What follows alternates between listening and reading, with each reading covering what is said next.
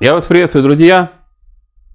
Тут как-то, когда я э, выпустил ролик про войну 1812 года, один комментатор аж два раза мне написал, что если там, значит, Лермонтов это шотландец, ну я там в комментариях сказал, что у Лермонтова э, родовой герб его рода, значит, это был родоначальником шотландец был рода Лермонтовых по фамилии Лермонт. И вот из этого следует, что вообще-то Лермонтов скорее был даже шотландец, чем русский. Ну, мне тут, конечно, сразу же э, ухватились, и раз, мол, Лермонтов шотландец, значит, Пушкин. Два раза это прозвучало. Я не очень понял, к чему вот этот был юмор, в чем была сатира. Как известно, прадед Пушкина был э, африканец, Ганнибал, служил у Петра Первого, ну, по истории нам так известно. Насколько это там действительно так, это как бы сейчас не будем вдаваться в подробности. Но ввиду этого у него как бы были э, некие черты негроидной расы в том плане, что вот вьющиеся волосы у него как бы присутствовали. Это было подтверждением того, что вот когда-то его предок ну, был африканец. Я как бы не знаю, в чем проблема вот всего этого, но меня, знаете, этот комментарий натолкнул, вернее, напомнил одну версию, и я даже не знаю, сейчас вот, конечно, понимаю, что сейчас полетят опять тухлые помидоры со всех сторон, но я не могу пройти мимо этого высказывания, потому что эта версия обсуждалась, Э, насколько я помню, где-то лет пять назад она появилась на свет приблизительно. Это, конечно, не моя версия. Что Александр Сергеевич Пушкин в действительности не умер в 1837 году. Ну, не погиб на дуэли. То есть э, не погиб от ранения, полученного на дуэли, а убежал за границу перевоплотился в Александр Дюма, да, и уже под его видом там дожил до старости и благополучно, так сказать, умер в старости. Я читал этих, э, несколько вариантов этой версии, читал доводы. Трудно сказать, насколько это действительно так, но если вот, знаете, вот сопоставить, да, некие детали – то в принципе, в принципе, есть, не, есть моменты, которые могут действительно оказаться ну, именно так. То есть, во-первых, внешнее сходство э, изображений Александра Сергеевича Пушкина и изображений Александра Дюма в том возрасте Александра Дюма, в котором как бы ушел из жизни Александр Сергеевич Пушкин. Есть такие карикатурные изображения, есть какие-то гравюры, есть рисунки. Как известно, э, как бы фотографии Александра Сергеевича Пушкина у нас нет, хотя там на просторах интернета гуляет одна фотография, которая считается, что это Александр Сергеевич Пушкин. Ну, не считается, утверждается.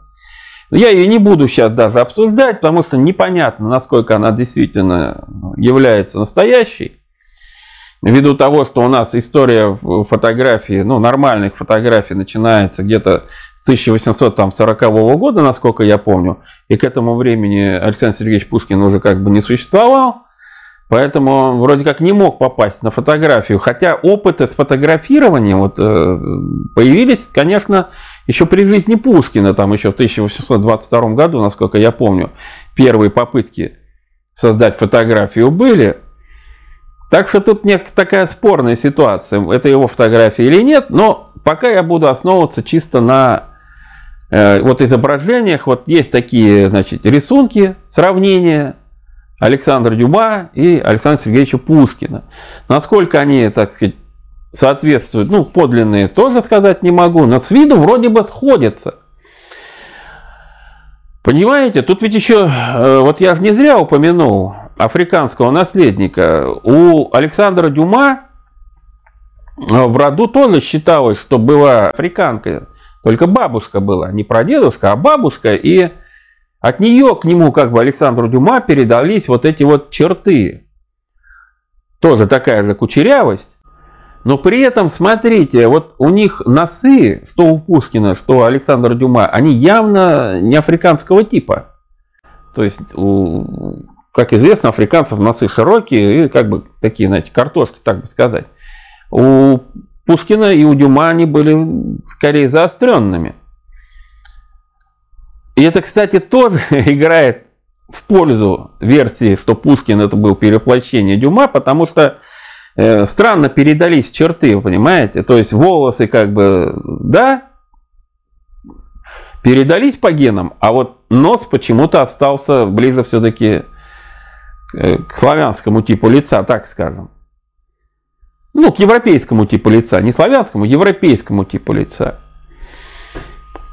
Э, как известно, Александр Дюма появился ну, в Париже в 1820 году. И вот тут возникает некоторые, как бы, не, тоже вопросы, говорят, ну а как так, как он там появился, если э, в это время Пушкин-то еще был жив, и как бы, ну, уже Дюма уже там, значит, в Париже, что-то э, знакомится, ищет родственника, э, ищет э, сослуживцев своего отца, да? Но здесь тоже есть такой тонкий момент. В это, момент, в это время Александр Сергеевич Пушкин, он не находился как бы на территории, ну, не находился в Москве или в Санкт-Петербурге, он находился в Молдавии. То есть его периодически ссылали, как будто бы, вот так вот нам говорят, что вот он был такой вольнодумец, там с царем все время спорил, и тот периодически его куда-нибудь ссылал за это дело. И в этот раз он был в, ссыл, в ссылке в Молдавии. Ну, своеобразная такая ссылка.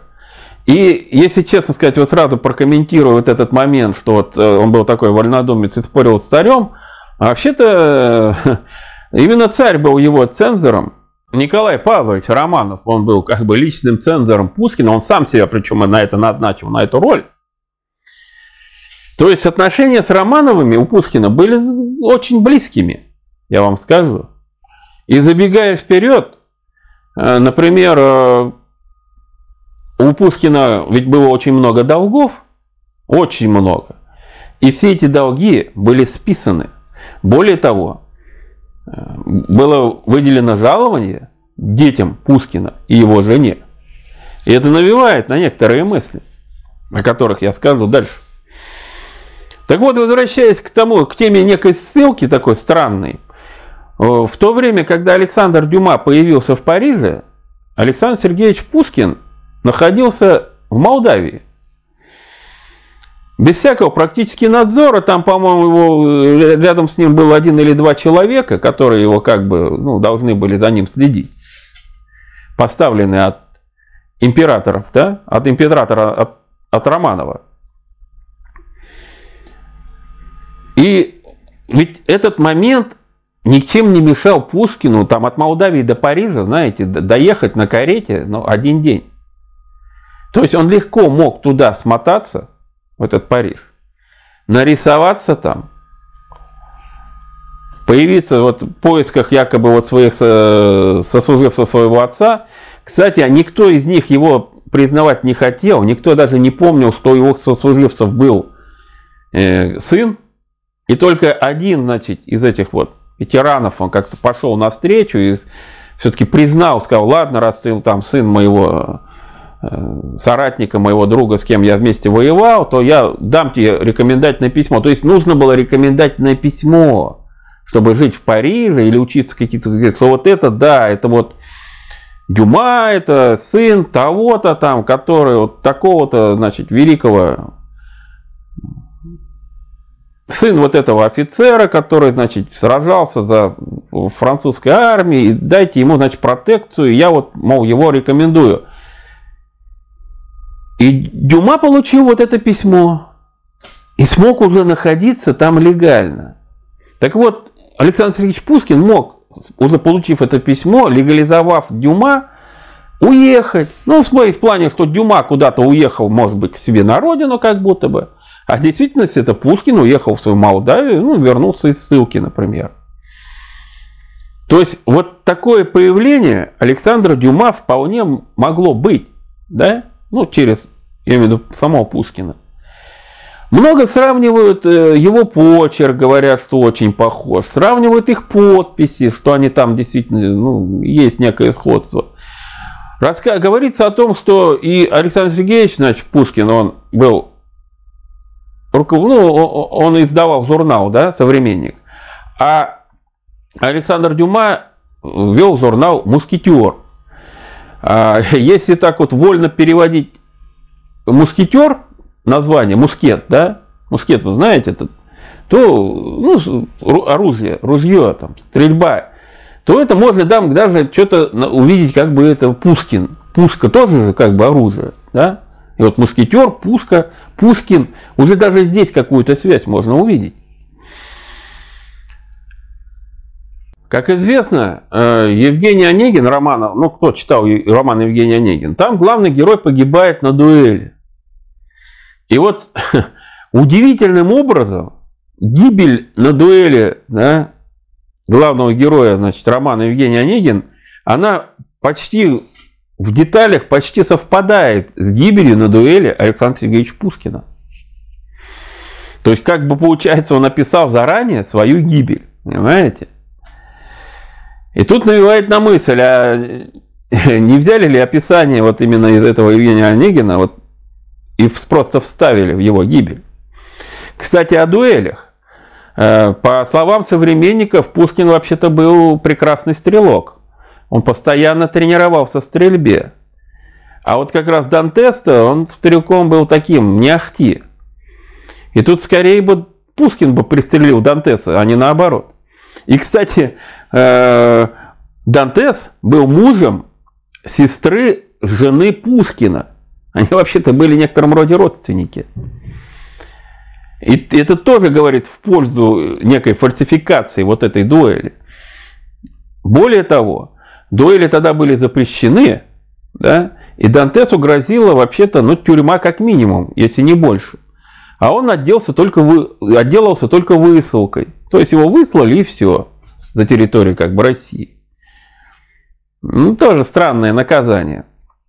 То есть вот несколько факторов очень таких подозрительных, понимаете? Еще один аргумент в, того, что, в пользу того, что Александр Сергеевич Пушкин, он, значит, перерожденный в Александра Дюма, был то, что Александр Дюма потом, ну, уже после смерти, конечно, Пушкина, часто переводил стихи Пушкина на французский язык. И вообще считался э, очень великолепным экспертом по русской литературе. Кстати, напомню, что первые свои стихотворения Пушкин написал на французском языке. Он прекрасно владел французским. Вообще, он лучше, лучше, его, лучше русского, наверное, знал французский язык, Пушкин.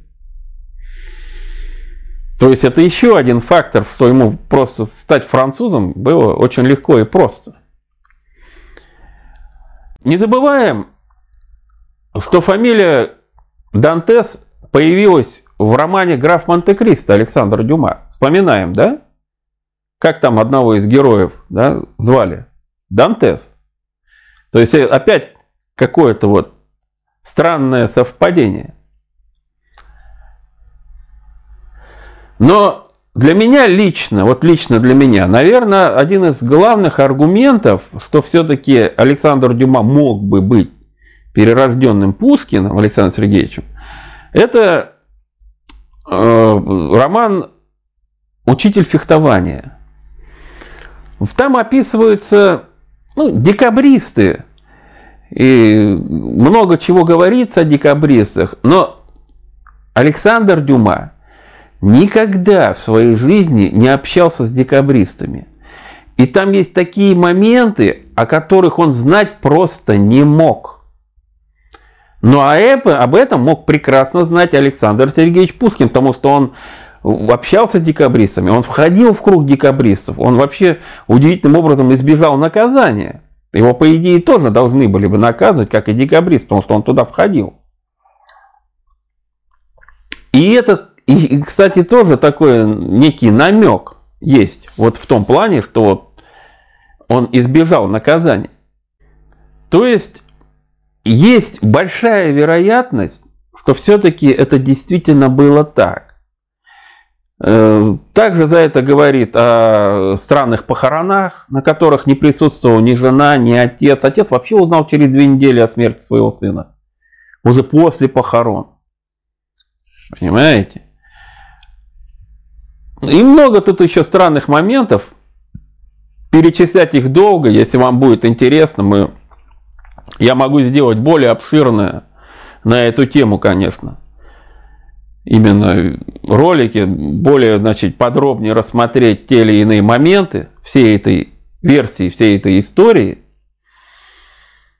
Но тут остается главный вопрос, а вообще для чего все это было бы надо? И вот Одно из объяснений, я думаю, основное объяснение, что Александр Сергеевич Пушкин все-таки был не просто так, он был приближенным к Романовым человеком, ну, давайте скажем, таким секретным агентом. не зря он оказывался и в группе этих декабристов, и не понес никакого наказания, понимаете? Не зря ему были списаны долги, он имел доступ к архивам, да понимаете, вот написании истории Пугачевского бунта, он за в архивы заходил, и очень много чего он не написал. И вот эта капитанская дочка, я вот считаю, это вообще заказ такой умышленный, чтобы немножечко э, Пугачевский бунт, так сказать, предоставить в нужном нам свете, что это был именно бунт, а не война с Тартарией. То есть, э, скорее всего, он был гораздо ближе к царю, чем все это знали. Знал об этом только, видимо, он и царь. И есть вероятность, что он выполнял периодические поручения, да, вот, вот в этих ссылках, находясь как будто бы, в действительности он куда-то там исчезал, значит, перевоплощался, выступал в каких-то ролях. И вот одна из его, одно из его перевоплощений и был вот этот Александр Дюма. То есть о других мы, может, просто и, и уже не знаем и не узнаем никогда. А этот оставил свой след, поэтому мы о нем знаем. И вот когда уже наступил определенный момент, может быть, его решили отпустить со службы, может быть, он должен был еще что-то закончить, а потом там и остаться – и была договоренность э, с, с императором России Романовым, что вот он как бы вроде погибнет и окончательно перевоплотится в этого Александра Дюма, попутно может еще там какие-то выполнит поручения, но так и останется в этом виде, больше не вернется в Россию уже. Версия интересная, достаточно правдоподобная, есть шероховатости, есть нюансы – но, честно сказать, как-то хочется в нее верить. Надеюсь, я вот так вот в двух словах кратко, более-менее вам разъяснил об этой версии. Сам я о ней писал еще года три назад, тоже по стопам всех этих вот статей, которые я читал. Давно интересовался. И еще раз говорю, если вам нужны подробности, можно сделать более подробный вариант. Но это, считайте, такая более такая версия light, легкая, без всяких таких серьезных нагромождений. И надеюсь, она также легко вами воспринята. Пишите комментарии на эту тему.